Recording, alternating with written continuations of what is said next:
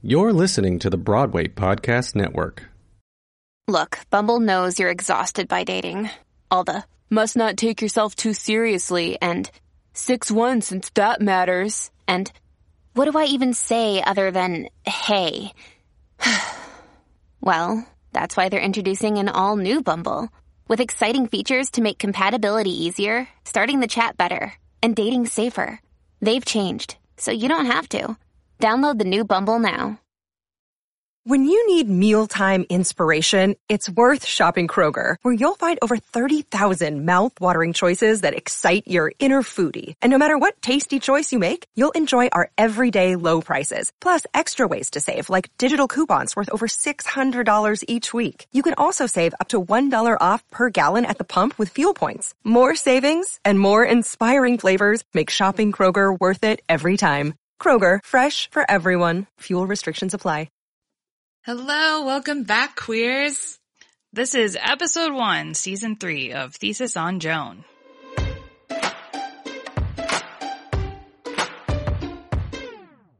Thesis on Joan is a podcast dedicated to amplifying voices from the LGBTQ plus community in the New York performing arts scene and examining the industry from a queer perspective.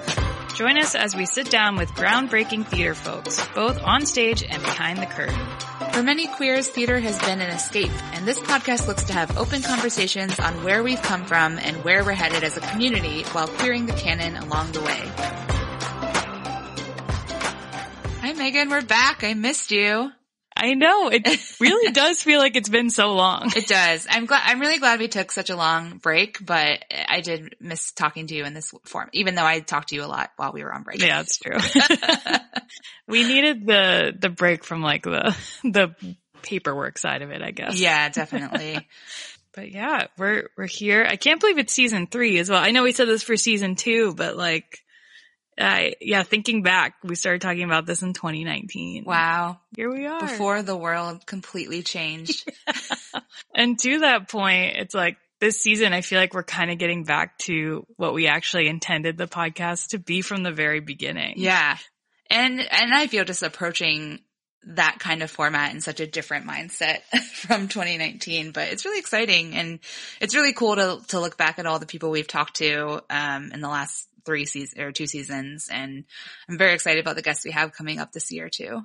Yeah. And it's like so exciting to like see these people we've been excited about or even people that we've talked to and now they have their work up and they're doing the thing. Yeah. And I know we said that last year, but now it's like in person. So I, I, feel like I'm more in a flow of like going to see theater now too. So I feel a lot more comfortable doing it. And yeah, I'm like, oh, I've renewed my TDF uh, subscription. I'm like, okay, we're going to go see some stuff. Hopefully we can make it through this spring without another surge. We'll see. yeah, I hope so. And I just feel like the way that we've been talking about theater, like outside of this, as I was thinking back this morning to how we were talking about Wicked and how most of our conversation was like how it was weird to be in this space and like mm-hmm. how safe we felt. And I feel like I, that didn't really come up at all. The show we're about to talk about, we didn't really yeah. have that conversation. So yeah, now now that I've seen several shows and like I have KN95 masks and the you know the vaccine and the mask mandates still in place with theaters, I still feel I feel pretty good going at this point. We'll see. Yeah, for the things that seem worth the risk. Yeah.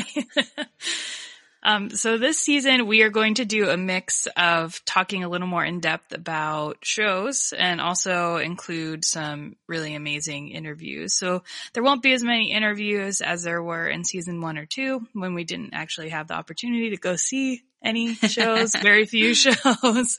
Um, so it's just going to be a little different around here, but we're excited to kind of get back to doing what we we love beyond interviewing, which is talking about shows we've seen. Yeah, we're querying our own format, which yes, what we should be doing. yep. Perfect way to put it. Uh, so we we have been seeing some things since since we last talked on the podcast. Um, what what's something that you'd like to shout out that you saw, Holly? Yeah, well, I'll do a quick shout out that I saw one of the Ring of Keys uh, Queering the Canon concerts. I watched the streaming version of the Kander and Ebb concert, and it was very fun. Um, it's such a cool concept. Um, where they take, you know, uh, composers, musical theater writers, and they kind of, it's like half uh, a tribute concert where they sing through some of their songs. And then also they have queer and trans writers write, um, new versions of those songs or songs that are like based or inspired by the original Kander and Ebb songs. Uh, and they're, it's all sung by Keys members. Uh, so it's a very queer trans, uh, cast.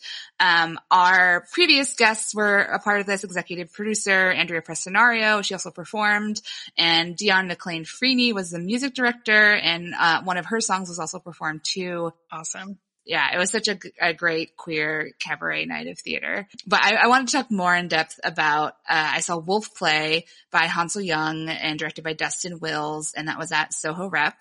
Yeah, this, this one, it was, it was complicated for me. It's, it's an adoptee story and I'm an adoptee. Um, and it tell, told the story of a young Korean boy who, was rehomed basically. Um, he was adopted into a white family and that white family suddenly got pregnant again. They had another child. Um, and there was some like behavior issues with the Korean child and they decided to put him up for readoption on the internet. Oh uh, oh and he, there's another, uh, interracial queer couple who, um, decided to adopt him. And it was kind of a surprise to one of the uh, the people in the couple and who like really didn't agree with uh, the way it was done because it was it, it was all through the internet and like there was no like agency involvement or anything questionable legal things happening. What the heck? Yeah. yeah. So it was very upsetting because, because, you know, the child had no agency, uh, and he was obviously having a lot of like behavioral issues because, you know, he felt really unsafe. Um, and the puppet was, or sorry, the, the child was portrayed as a puppet. I was like, oh, okay, a, there is a puppet. Oh my gosh. It's a puppet. I was like, what a weird slip, but no, there's actually a puppet. Okay. No, yeah, the the adoptee was played by a puppet, uh, and and and an actor who um was kind of like the host of the evening, and he like introduced the play, and then he um controlled the puppet throughout the show.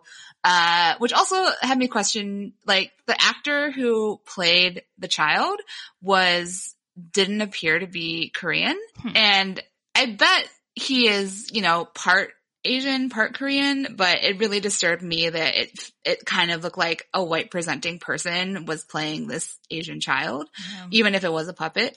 And and I think it just suffered from like a lot of what adoptee stories suffer from, or that the soul the focus was all about the parents and like how they were feeling.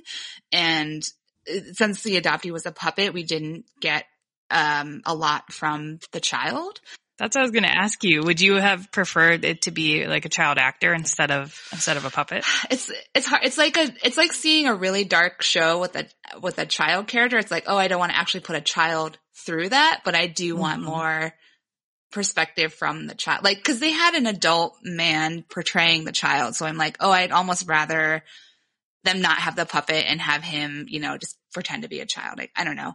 But mm. the puppet was amazing. Like I, had so many feelings about this puppet and the puppetry was done really well. But yeah, it was, it was a little upsetting that, um, like I said about the race thing. And then I do have to shout out the actor who played one of the, the queer couple parents, um, Esco Jouléy, who is incredible. They have this, uh, they're, um, training to be a professional boxer. They're a trans person Whoa. and they decided they were going to fight, uh, in a professional match with other men and it was going to be like the first, you know, trans person to be uh, in in this like echelon of fighting. And their character was very like against the adoption. They were like, I can't believe these people would do this to this child. And then like slowly they have like the strongest bond to the child and like yeah, oh, it was wow. really, it, that was really beautiful to see. And they had like this amazing boxing number that you would have died for. um, I think you like texted me yeah. right after this. I think. yeah, it was very impressive. Um, but yeah, and I, I didn't do my research before the show. I figured that the playwright was an adoptee. Uh, and it, and from what I've read online, I don't think they are.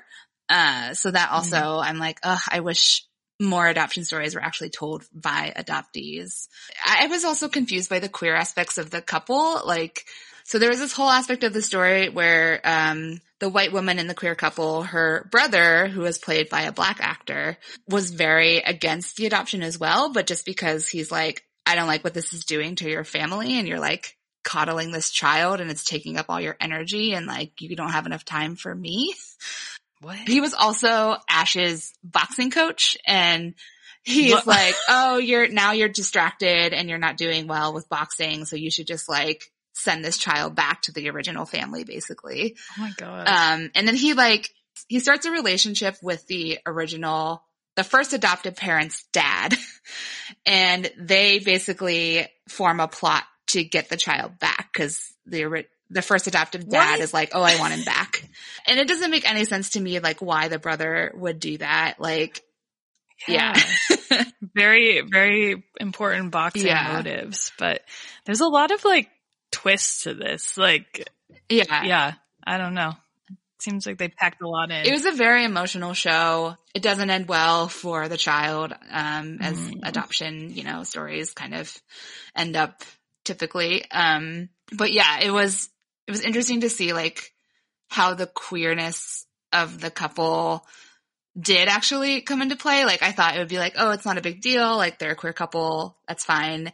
And then it turned out that the first adoptive family dad was super homophobic and that was one of the main reasons why he wanted the kid back. Got it. Um, yeah, which seemed a little like outdated, but I guess, you know, that's still happening where people are trying to take adoption away from queer couples. But Yeah. Sure. yeah, I would, you know, I, I would have a hard time recommending this to an adoptee because it was so kind of emotionally scarring, but it was, you know, it was a really, uh, well done play, I thought, otherwise. That. Wow. I didn't know about the puppet aspect of it. I didn't really understand the full story of it Mhm. either. Um, it's not playing anymore, right? It's done. I don't, yeah, I think the run is over. Um, the, the play, uh, the script is published. I saw it in the lobby.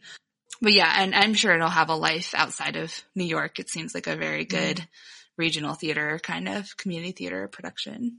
Yeah. Hmm. Well, thank you for sharing it with us. It's yeah, wasn't something that was on my radar. Yeah. So, um, now something that's on everyone's radar. and this is because I I haven't I haven't gotten to see a ton yet. I've seen a few shows, and um, yeah, the only one I wanted to shout out. I won't talk about it too much because so many folks are talking about it.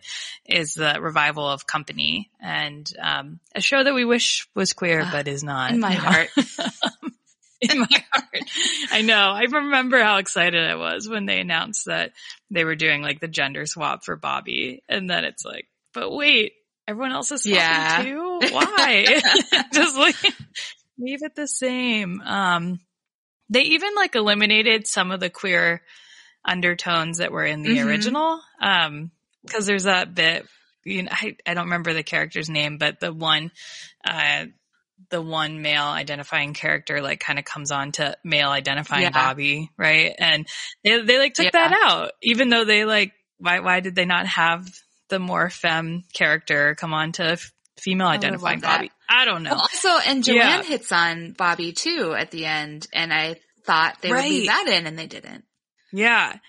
I will say the thing though that I really I, I think is so interesting. Like probably the thing that makes the gender swap the most interesting to me is Joanne and Bobby's hmm. relationship because like I feel like in the original version, Joanne finds Bobby very like kind of entertaining and like just an interesting person to Mhm. observe, like, and does come on to him, right? So there's some attraction there, but it's more like, oh, this poor guy, like, just trying to guide him through life and tell him about how women are.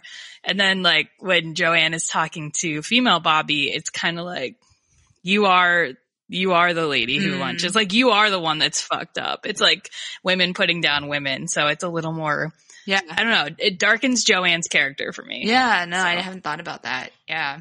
Yeah, it's interesting like which characters they swapped and which ones they left the same. Yeah.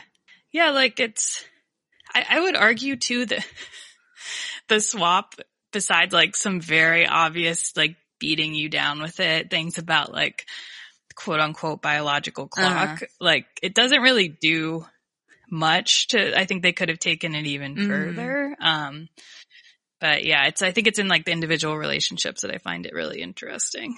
Can we talk about the, the, this new like dream sequence they added where all the characters play Bobby in different Yeah. like alternate versions of their life? of like baby having Uh-huh. Bobby and like married Bobby. It was cool from like a direct, it was definitely like a here's my director's thesis scene, you know, but it was, it was good. It was really cool and it was more haunting for sure. Like a lot of this play is. Yeah. I was just very confused when a black woman came on stage in Bobby's costume and started doing things. I'm like, wait, do we have an understudy now? Oh my God. Think about that. yeah, but then soon a lot of Bobbies come out. Yeah, so and then it made a lot more Many sense. Bobbies. Yeah, another highlight of it is watching Patti LuPone move chairs. Um, it is incredible. Watching her do group choreography is just like, it's worth the price of admission for like just seeing her in side by side moving chairs, doing the like hand jive. It's so good.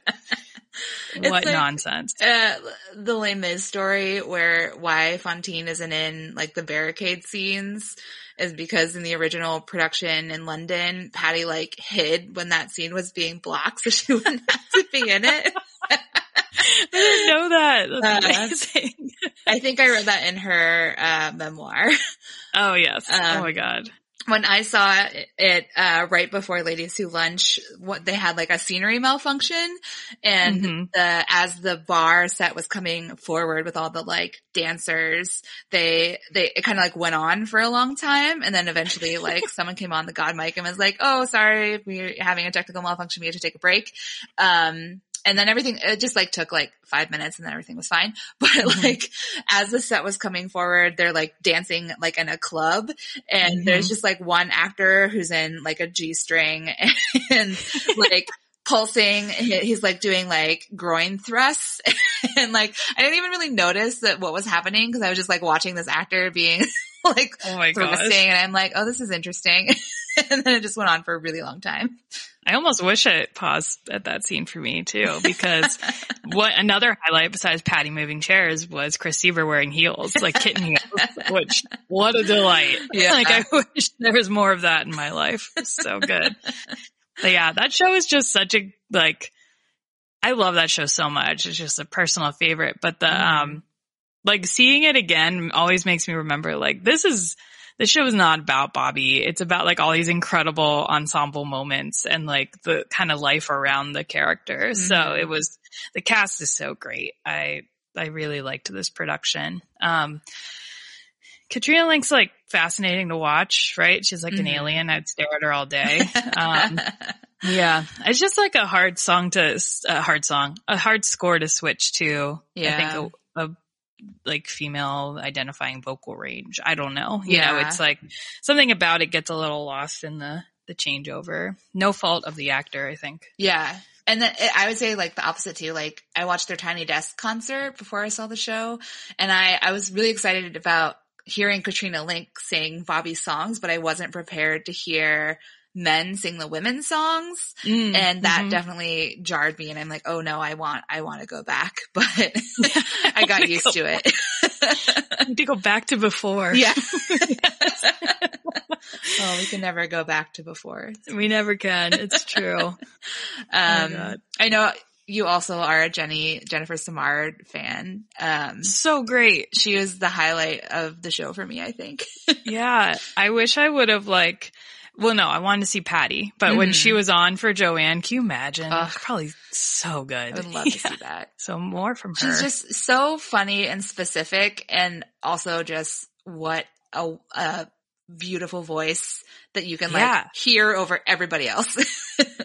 so strong. Yeah. Again, like we always, or I always bring it up, like the people you always trust to sing things well. Like Mhm. she's always going to knock it out of the park. It's so good. yeah. So, Well, maybe one day we can see her go on for Joanne. yeah. Oh, so great.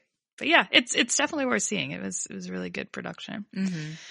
And then there, there are things coming up, which is always exciting. Yeah. we have new things to talk about. Molly, what are you excited for? Uh, one of our friends just saw Seven Sins by Company 14.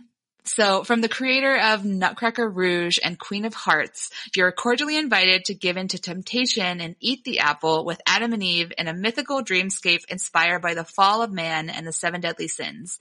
Immerse your senses in Company 14's signature melange of athletic circus artists, virtuosic singers, Baroque burlesque dancers, and lush design of Seven Sins, an elegant hedonistic cavalcade of naughty feats and decadent treats.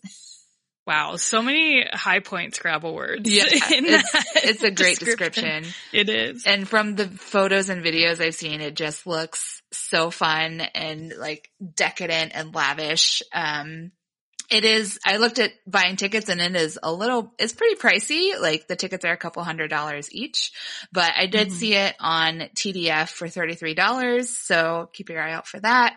Um, and they have tickets on sale through the end of August. So you've got a while to Oh, see nice. this, but yeah, I'm, I'm really excited to check this out. It looks very queer. I feel like an August weekday. Does it have weekday shows or is it only a weekend? I think it's like a Thursday through Sunday thing. Makes sense. Yeah. Yeah. Yeah, I would, I would love to go see this too. It sounds like what I wanted. Not that I ever saw it because it was too expensive. What I wanted Queen of the Night to be. Mm. I saw it because I I got a press ticket with my old boss, uh, Mm. and it was very fun, and yeah, similar like burlesque elements, but it was very uncomfortable to see it with my boss. Um, there was a moment where a dancer came up to our table and they had like a big leather dildo, kind of like a, a saddle. Um, uh, I don't know what you call it. The thing you hold on to with a saddle. Um, Oh, um, it looked like that. It wasn't the reins. It was like the stick thing at the front of the Oh, saddle. I know what you're talking about. Yeah. Yeah. But it was like, like the horn that- on the saddle. Yes, the Yeah. horn. Okay, we'll call Mhm. it, yeah. Uh, but it was, it's kind of that kind of a dildo, like on their groin. And they had us, he had us both like put our hands on it and like Oh, hold God, it during a song. and then uh, there's definitely a point where like they made everyone get up and like slow dance together and it was, Oh, that's so awkward. it was pretty awkward, but, uh, the show was really fun. So, Yeah. and you got like dinner. So that was nice. right. Just don't go. This one also doesn't sound like one you want to go Yeah. your supervisor. take to. a date, take, you know, a friend with benefits, something, someone you feel comfortable getting, you know, sexy with, but hmm It sounds like you, you're definitely going to have to participate in some way. yeah. For better or worse. I'm also super excited. They just announced, uh, K-pop is coming to Broadway this fall, uh, with an actual K-pop star who I'm not familiar with, but I'm going to look her up. Um, so excited to see that. Yay, more like Korean Asian casts on Broadway. Uh, and I didn't get to see it when it was at Ars Nova, so very excited to see this production. Yeah, same. I, I remember not getting to see it and everyone being like, it's going to transfer. We, we didn't know how long it was going to take, but here we are. So, Yeah. And I think it, it was like in a warehouse, wasn't it? And like you kind, it was kind of like a sleep no more thing where you moved from room to room. yeah, I know you definitely had to like, you, you didn't sit in one place. Yeah. For sure. So I'm a little sad I missed out on like that experience, but I'm sure the Broadway will be pretty exciting too. I didn't know there's a K-pop star in it. That's really cool. Yeah. I really, I'm really curious to see like what the audience is going to look like with a bunch of like K-pop stands in it. Yeah, and I'm also like, I don't know. I'll be curious when the ticket prices come out too, Mm. because I know plenty of my students would lose their mind over something like that. But you know, depending on how the price range is, like I, I don't know. There's K-pop fans of all ages, but I know it's really Yeah. popular with like Gen Z and whatever the Yeah. generation under that is called. Yeah, it's uh, like when I was taking Korean classes in person pre-pandemic, there were definitely a couple people there who were like, "I just really love K-pop and I want to understand it better, so I'm here." Love that. yeah. What are you excited about? yeah, so we were at the public yesterday, which we're going to talk about more, but I um kind of forgot how many venues are in that space. so walking through there, I was like, oh, I wonder what's going on at Joe's Pub. So two very queer shows coming up. Um, the first one I'm shouting out, but I haven't committed yet to going because the shows all start at 9.30 or 10 o'clock. And yeah, we've, we know how this is. You're you're on a school schedule now too. Yeah. So it's very difficult to wake up at six after that. Um, but it sounds so fun. It's Justin Vivian Bonds doing a show called Oh Mary, It's Spring. it's playing May 5th through May 15th. Tickets are 45 bucks. Um, and the, the blurb says to celebrate the arrival of spring and Taurus season, birthday, what, what is COW? Have Birthday no cow? I have no idea what that means. Okay. Well, basically, Justin Vivian Bond is getting together with a band. Um, it's songs by, for, or about Marys, brought to you by one of the most glamorous Marys from the mystical, mythical myths of Maryland. Wow. yes, queerness will ensue. So that is at the beginning of May. and um, the next show we are getting tickets for. Um, very excited about this. It's Taylor Mac and Matt Ray, one of Taylor Mac's frequent uh, collaborators. It's called Songs from the Bark of Millions, and it's also playing at Joe's Pub. Uh, so the blurb for this is a new evening of original music celebrating queer luminaries throughout history. Joined on stage by members of the band from Taylor's award-winning 24 decade history of popular music, some new friends, and costumes by Machine Dazzle, which if you've ever seen Taylor, the costumes are always Machine Dazzle and they're always incredible. Follow Um, Judy on Instagram. Yes, you must. That's, yeah, you can't listen to this podcast without following Judy on Instagram. Um, but yeah, there's six different shows. Uh, it starts on June 20th. There's two shows that week, four shows the following week. And as Judy is wont to do, every show is very different, which always gives me serious FOMO. I'm like, I wish I could go to all of these. Um, the first two shows are shorter and cheaper. Um, they're 30 bucks and I think they're 90 minutes. And then the last four shows are 120 minutes. I think those are $45. Um, Wow. and Joe's Pub always has a minimum, which I looked up. It's two drinks or $12 of food. So- Okay, that's not terrible. yeah, it's not too bad. Um, so we'll definitely be at uh, Taylor Mac show, and if I can really commit to a big coffee the next morning, maybe Justin Vivian Bond show too. Wow, those are both exciting. The the Mary one reminds me of that book that just came out. I think it's called Sarahland, but it's like um a book of essays all about women named Sarah, and there's one about Sarah Paulson. oh my gosh, it's supposed to be really good. I have to add that to my list. I haven't heard of that. Another day is here, and you're ready for it. What to wear? Check. Breakfast, lunch, and dinner? Check. Planning for what's next and how to save for it? That's where Bank of America can help. For your financial to-dos, Bank of America has experts ready to help get you closer to your goals. Get started at one of our local financial centers or 24-7 in our mobile banking app. Find a location near you at bankofamerica.com slash talk to us. What would you like the power to do? Mobile banking requires downloading the app and is only available for select devices. Message and data rates may apply. Bank of America and a member FDIC. Step into the world of power, loyalty, and luck. I'm gonna make him an offer he can't refuse. With family, cannolis, and spins mean everything. Now, you wanna get mixed up in the family business. Introducing The Godfather at ChumbaCasino.com. Test your luck in the shadowy world of The Godfather slot. Someday, I will call upon you to do a service for me. Play The Godfather now at ChumbaCasino.com. Welcome to the family. No purchase necessary. VGW Group. Void where prohibited by law. 18 plus. Terms and conditions apply. So we have some shows that we're we're planning to see, which we've already talked about a little bit or have seen that we wanted to discuss. So we have tickets uh, for Colored Girls who have considered suicide when the rainbow wasn't enough. We're going to that, and it's playing through August 14th uh, at on Broadway at the Booth Theater. Uh, and I've never seen this show before, so Yeah, I'm, either. Yeah, Mhm. super. I've read it, but yeah, I've never seen it. And then we're also uh, planning to see Strange Loop, which I feel like we've talked about so many Ugh, times already on this podcast. so excited. so excited.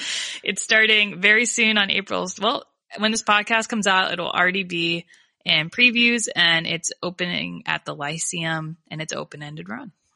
Megan, I know you're going to see How I Learned to Drive on Broadway, and that is open and selling through May 29th by Paula Vogel. And I also caved and bought tickets to Funny Girl, probably because I binged all of Impeachment and then spent a long time looking at Beanie Feldstein and her girlfriend. So I'm going to see that next month. Uh, and that is at the August Wilson Theater, also open-ended run.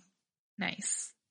And then last night we got to see together Suffs at the Public, uh, which is playing there through now May 15th. They extended. Uh, so Suffs is uh, primarily about the um, women's suffrage movement. It follows Alice Paul.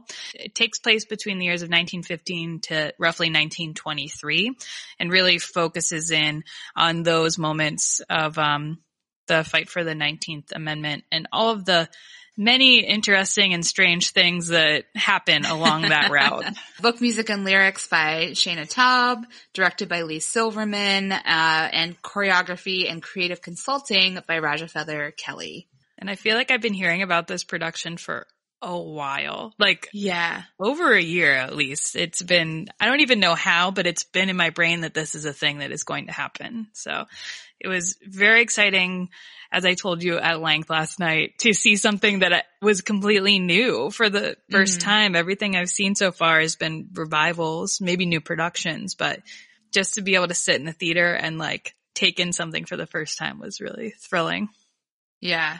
This is the first new musical I've seen. Um, I got to see on Sugarland at New York Theater Workshop, which was new. Let's start with how big the cast is. like, it's a huge cast, So many people. especially for an off-Broadway show. Yeah. Um, it's like a full stage, uh, of, and it's a pretty diverse ensemble, which is exciting to see. Yeah, there's. I feel like the first moment, you knew you knew this was going to happen. They like bring everybody out to show how big the cast is. And Yeah. I, I feel like we were both a little overwhelmed. Like, oh, this is a lot of people. Um, and the way that the stage is set up is like these stairs. It's like a super rake. it's like the Mhm. stair to. You said it was like I think Congress, Capitol yeah. Or yeah, Yeah. Congress. Um, but because of that, you can really clearly see how many people there are. They're not really hidden behind other cast members, so it really Mhm. creates a like huge picture for you. But everyone's so incredibly talented. And I know, you know, we talked about, um, Phillipa Soo is in this. Well, you pointed it out that this is kind of Mhm. the first time we've seen Phillipa Soo do something very different. Like, what did you mean by that? Mhm. Yeah, I think most of the, I've seen her in Natasha Pierre and Hamilton, and I didn't get to see Amelie, but I feel like all, all those, both of those roles are very ingenue and very kind of demure. And it was very exciting to see her in a more like fiery, rage filled role, Yeah. uh, where she got to show, I think, more range than we've seen before. Um, and I really enjoyed her performance in this. Yeah, she was great. She was like definitely you kept following her around the stage. Part of that was the costuming, Mhm. right? She's in an Yeah. outfit that stands out, but the like way she moved, the the character that she's supposed to be is like the feminist that everyone's like, she's the prettiest one. Everyone's obsessed with her. She's a celebrity. And you could like see that. You, she's very like magnetic. And um Mhm. yeah, she did an awesome job. Yeah, and she had my favorite theatrical moment of the show where slight, this is a slight spoiler. Uh, she comes out for a march on a giant white horse, like life size, sta- Yep. life size horse, uh, at the top of the stage. And it is pretty, it's like, it's funny, but also I loved it so much. yeah, it was one of those like I was laughing, but I was like im- applauding at the same time. Yeah. I was like, this is so much. and based on a real thing too. Right. Yeah, and the horse that they have for this is like hyper realistic, which is just like funny because this the set is very abstract, you know. And it's Uh-huh. like you have this very real looking, like who knows what it's made of horse that she's on, and um, Mhm. yeah, that was a that was a key moment for sure. Yeah, I think another cast standout for me was Grace McLean, who plays Woodrow Wilson, uh, who has like these amazing, like vaudeville sticky numbers as like So very tongue in cheek, ironic of, uh, you know, all the, the whole cast is all women. Yeah, I don't know. I don't know if everyone identifies as a woman, but you know, she's in drag as a man and, uh, talking about how much he loves the ladies while also just saying these outlandish things about them. It's so great. I mean, that's, it's probably my favorite part of the show is the like very camp drag version of Woodrow Wilson. Cause it's Mm-hmm. like even just the, the way that it's staged is different. Like the curtains come in and it feels very like you're transported to a more like vaudevillian stage and the cane like dances and it's like kind of this weird mix of like Southern dandy, but also like kind of effeminate at the same time. And there's, Uh-huh. I feel like there's a lot you can analyze there that hasn't totally processed for me, but I love a good drag performance. And yeah, Grace McLean is delivering on it. It's so, It's so good. so good. I could watch like the, the ladies number on loop Mhm. for like an hour. I think. yeah. And I, I love her voice too. hmm And it just like, I, I love the idea of, I learned a lot about President Wilson that I did Mm. not know that was a little horrific, right? So I, I love anytime you have the like, holy shit, I can't believe this happened paired with like a comedy uh, presentation of it. It's, it's, uh, it makes it Mhm. even more like horrific at times. So. Yeah. Yeah. I, I think some of the, the questions or, or issues I have with the show is starts with the title. Like, like you said, this is really the story of Alice Paul and it follows like her group of suffragists, uh, and the kind of radical extremes that they were taking again that were different from like the older generation of suffragists at the time. But I feel like the name stuff makes it feel like, oh, this show is about like the entire movement and like all the suffragists uh, who got, you know, women the vote, equal rights, things like that. And, or I guess it's just about voting, but it really did just focus on Alice Paul and there were, you know, there, Ida B. Wells was a character. There was, there's another black character, but it's, it's centering white folks again, like a kind of the same issue that Hamilton has where, uh, even though they like blind color casted some of the characters, it's still just focusing on the story of mostly white women.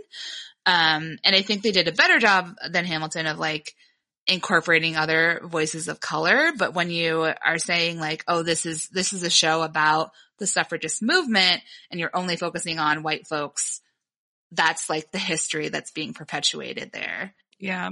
It felt like they, they, I guess it's mostly Shaina Taub, right? And the creative team, like really wanted to tell the story of Alice Paul, but like to do that in a way that they felt okay about. Like they needed to make these nods to the other characters or the other real, Mhm. real people. They're not just characters.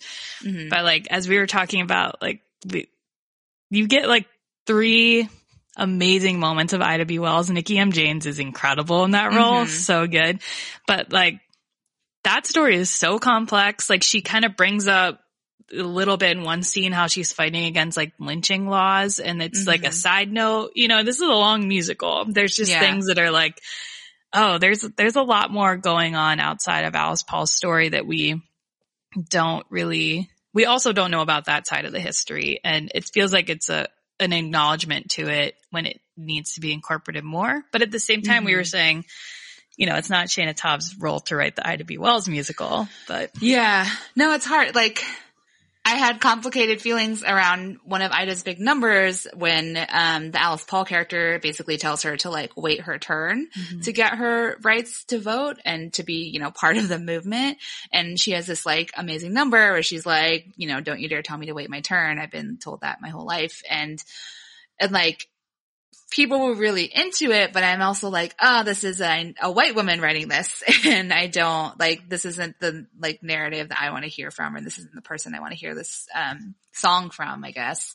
And, and it, yeah, it gets complicated of like, yeah, how do people who are of the majority, like, write, uh, a show that includes diverse voices, but, you know, doesn't do it in a problematic way. Right. Um, and, you know, I think that she, yeah, she, she's not the person to write the Ida B. Wells musical, obviously. And, you know, she did her best to try and to incorporate it, but yeah, it's hard. Yeah, we know enough about Shaina Taub and her like political leanings and activism that like, you know, her intention is not to shut out these voices, but at the same time, how, how can you authentically incorporate it in the way that the show is being put together? Um, Yeah.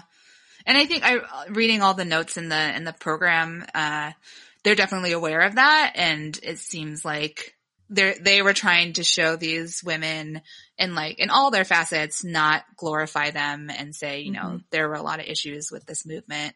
Um, which I, which I think they did a good job of, you know, saying like calling them out on their Yeah. like white feminism. From like the very beginning, it's like integrated Mhm. throughout the whole musical. Um, Mm-hmm. and none of the characters are like extremely sympathetic for better or worse, right? You, Mhm. you're not like forgiving Alice Paul for telling Ida B. Wells to wait her turn. You're kind of like, Right. this is messed up, right? She's not, she's not necessarily a character that you like feel bad for in that moment. Um, yeah. uh, The other thing too, in terms of, um, just like inclusion is, well, we got to talk about the queer of it, right? Oh yes, or the lack of queer of the it. The lack of queer, even though how rare is it, right? That we actually get a show based on real events, based on history that includes actual queer people who are known to be queer, but it Mhm. doesn't come up. Yeah. like- and a show with just a full cast of women, like Yep. Yep. so, uh, like an all girl school. yeah, totally. And so at the end, right? I, I mean, if people, the people saying next to us probably like, these people are losing their mind. Um, because anytime Jenn Colella's character, Carrie Catt, is on stage with this other woman who is clearly her partner, right? Mhm. Like they're political partners, but like it doesn't take a genius to see that this is a relationship. You know, we're waiting for that acknowledgement. We're, I'm just waiting for her to like put her hand on her shoulder in a Yeah, suggestive way. Anything, you know, and it doesn't come until the very end, spoiler, doesn't come until the very end of the show, but in a way that's like, oh, twist, you didn't know she was gay. And it's like, no, this should have been part of this complex character from the beginning to make us see the, all the different intersectionality issues that were happening with this Mhm. movement. But I, I'm very curious why they chose to not center that as much. And uh, you were also sending me stuff about Alice Paul being gay. Yeah, well, because in the show, one of the characters is like, "Oh, you're a dyke, right?" Right. and and you know she doesn't really answer, and so I I did like some research when we got home of like, "Oh, was she queer?" and it seems unclear. Like it seems she's very private, and there's really like nothing in the show about any of the women's lives like outside of the movement. Like Mhm. we there's kind of one romantic couple in the show, but like yeah, we don't hear anything else about like families or children or anything like that. And I think you were saying that like that did put kind of like an emotional uh blockade up for you. Like yeah, me too of like oh, you didn't have so much of an emotional investment because you didn't know much else about these women outside of their their devotion to the cause. Right. I don't know. It's it's interesting what was, and I understand there's so many historical characters packed into this show, so you Mhm. can't tell everything in two hours and forty five minutes. But I don't know if this is about letting people today see themselves in this movement. Like, why not put queerness more front and center? It doesn't have to be the Mhm. story, but it should be. It should be vocalized. Yeah. Yeah. I was really hoping for, for more of that. And I feel like if it had been a queer writer, it definitely would have been more part of the story. Yeah. I also just want to say that I, I really did enjoy the music. I, I think Shaina Taub is a really talented writer and Mhm. the complexities of this show, like it, I can't imagine how long it took her to Yeah. put this together and it's super, um, easy to follow. Like it's, everything makes sense. The way that it's linearly like put together, it's, it's not confusing at all. And I feel like that can often happen with a show like this.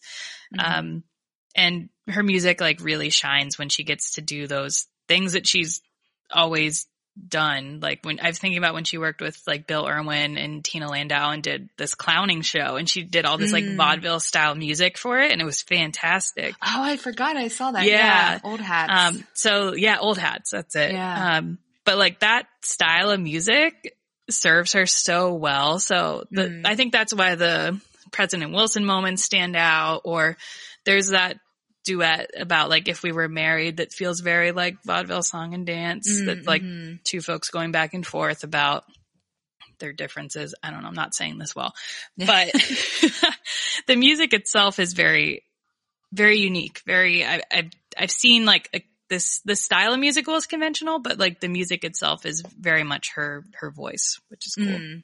Yeah. I do want to talk about like the the way they cast the show with in terms of race like Mhm. because there were some characters who were cast like specifically black because you know Ida B Wells was black uh but then there were people of color cast as white women and you aren't really sure through the show of like, are they white? Are they like the way that they present to be?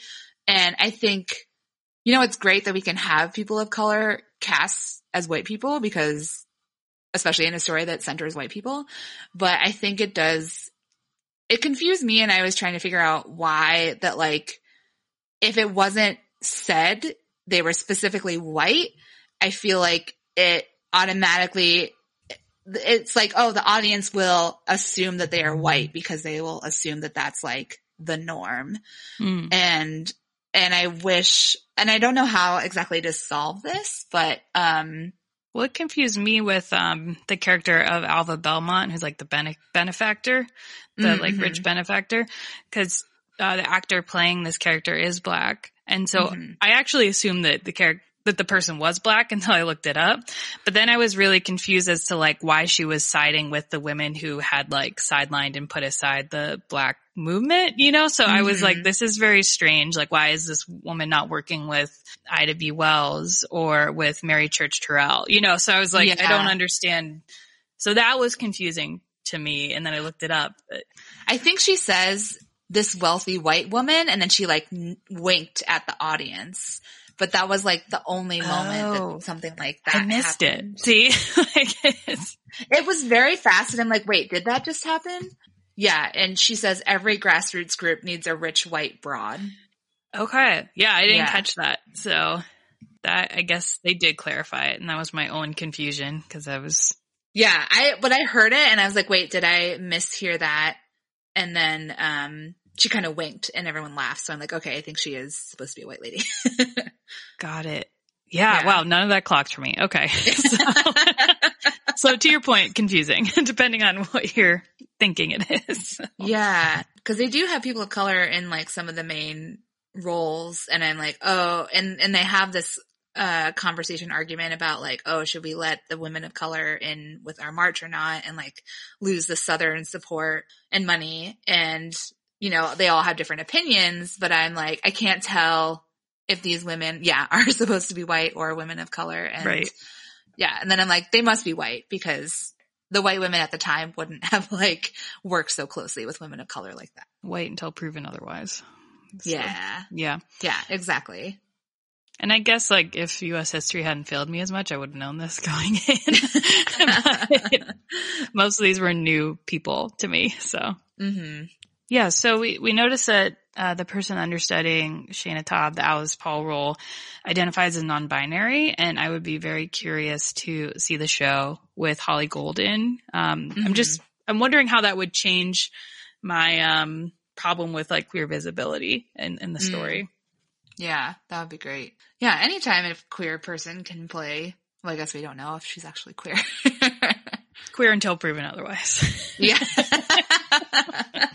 That's how I live. hmm I mean, I, I, I really enjoyed the experience of seeing it. I'm really happy I got to see it. The performances were awesome. Um, I don't think I would pay as much money as they're asking for a ticket to see this. Uh, but that's me personally. So Yeah, yeah, and I think the show will probably be around for a long time. And, and and it is an interesting part of history that I didn't know enough about. So I'm Yeah. glad. Yeah, I'm also glad I got to see it. Prompted me to watch a very long PBS documentary about it. So good job, Shaina Taub. You got me to do Yeah. that. All right, just a couple of things before we wrap up our episode here. Um, so for today's action of the app, just conscious of all of the things that are in the news right now about legislation against trans folks, um, as particularly trans young people in Texas and Florida and other states. Uh, just a couple options that you can help support trans kids. Um, and we have two two options here. The first one is an action took two minutes for me to do this morning. So this is from the ACLU and it's a pledge to support trans youth. They're trying to gather a hundred thousand signatures so that they can use this in their their fights, their legislative fights um, against these laws that are going into place. Uh, they're trying to show the wide support of the public uh, for trans youth. So it takes like two seconds to sign up for it. It'll also um, put you on their mailing list as additional actions come up for um, ways to advocate for trans youth. So we'll link to that in our show notes. And if you're looking for a place to donate, you can send money to the Thrive Youth Center in San Antonio, Texas. Um, their mission is to provide a safe and supportive center for homeless LGBTQ youth so they can become productive, skilled, educated, and successful adults with the opportunity to achieve their dreams. Uh, and they give free case management and education support, mental health counseling, career counseling, and transition related supports that include access to hormones, access to legal support, and then name and gender marker changes as well. And if you're local to San Antonio, you can get involved in person uh, as a volunteer. And we will link to all that in the notes. And finally, we have a couple queer culture recommendations for you. I want to recommend a, a, new TV show. It's called Astrid and Lily Save the World on Syfy. And it's kind of a Buffy spinoff. Oh, wow. Um, it's two high school girls, um, who, you know, open mistakenly a portal and they have to kill a bunch of demons to close the portal. And, uh, the two main characters are fat. And it's so exciting to see, um, people who look more like me in a sci-fi show and they're smart and funny um, and sexy and there's definitely some queer stuff that's coming. I haven't gotten there yet but i know it's coming. Um, one of the characters is part asian. Uh, it's it's very cute. It's very campy. It's right up my alley. So i'm really enjoying watching that. Oh, that sounds awesome. On Yeah. Syfy, you said? hmm Okay. How do I stream Syfy? i think maybe i had to log in through my parents uh Oh, okay. spectrum account Yeah, get a boomer's login and you two Yeah. can watch Lily Save the World. I hope it'll come onto like Netflix or Hulu sometime soon. I'm sure it will. Yeah. yeah. And my queer culture Rex, I've been doing a lot of reading since I commute every day, so I get lots of good book time on the train. Um, two books I just wanted to shout out that I've read in the last month that are queer. Uh, one is called Black Cake. It's by Charmaine Wilkerson. It's one of those stories that's like, you couldn't, you wouldn't even be able to tell from any of the press that it's queer, right? And it's just like the main, one of the main characters, two, three of the main characters happen to be queer. And it's just like Oh, kind nice. of part to the overall story, intergenerational story. It's about two siblings, um, whose mother passed away and she leaves these tapes telling the real story about her life. So it's all kind of Oh, being wow. unraveled and it's, it's beautiful. I can't believe this is this author's debut novel. It's Huh. awesome. Um, and the second one is Razorblade Tears by S.A. Cosby. Uh, this is a crime novel, not my typical, but it is about, is weirdly endearing because it is about two homophobic dads whose sons are killed in a hate crime and they team up to take down their sons' murderers. And it is like super fascinating because you go in the chapters switch their perspective from the two characters. So you get to Mm. go inside of the minds of these, uh, these men and see kind of what they're grappling with, with like their son's loss. And one is pretty homophobic. The other one is more just estranged from his son. So they're going Mhm. through very different journeys. They encounter and like beat down a lot of homophobic people throughout the book. and it's Cool. it's awesome. Um, and both of these books are now in Holly's possession. So Yes, you just gave them both to me. I'm very excited. so both good recs. yeah. And I know Razorblade Tears was the top of Roxane Gay's like favorite books from last year too. So yeah, many recommendations. it's pretty gory. There's some gory scenes. So if you're okay. if you're not one for blood and guts, it can get a little, ugh, but it's worth it. It's worth it. Yeah, I'm excited. well, I'm so glad we're back and excited to talk more queer stuff this year. Yeah, we got lots of good guests coming up. So Yeah. very excited to share. All right. Until next time. Thanks for listening. If you like, please follow, rate, and review us and share us with your friends. You can find us on Instagram and Twitter at Thesis on Joan. We love to hear your queer culture recs and ideas for clearing the canon. Send us an email at thesisonjoan at gmail.com or leave us a voicemail at 845-445-9251. Come back for more interviews, fun queer content, recommendations, and discussions on current theater. Until next time, keep it queer. Not that it'd be that hard for y'all to do.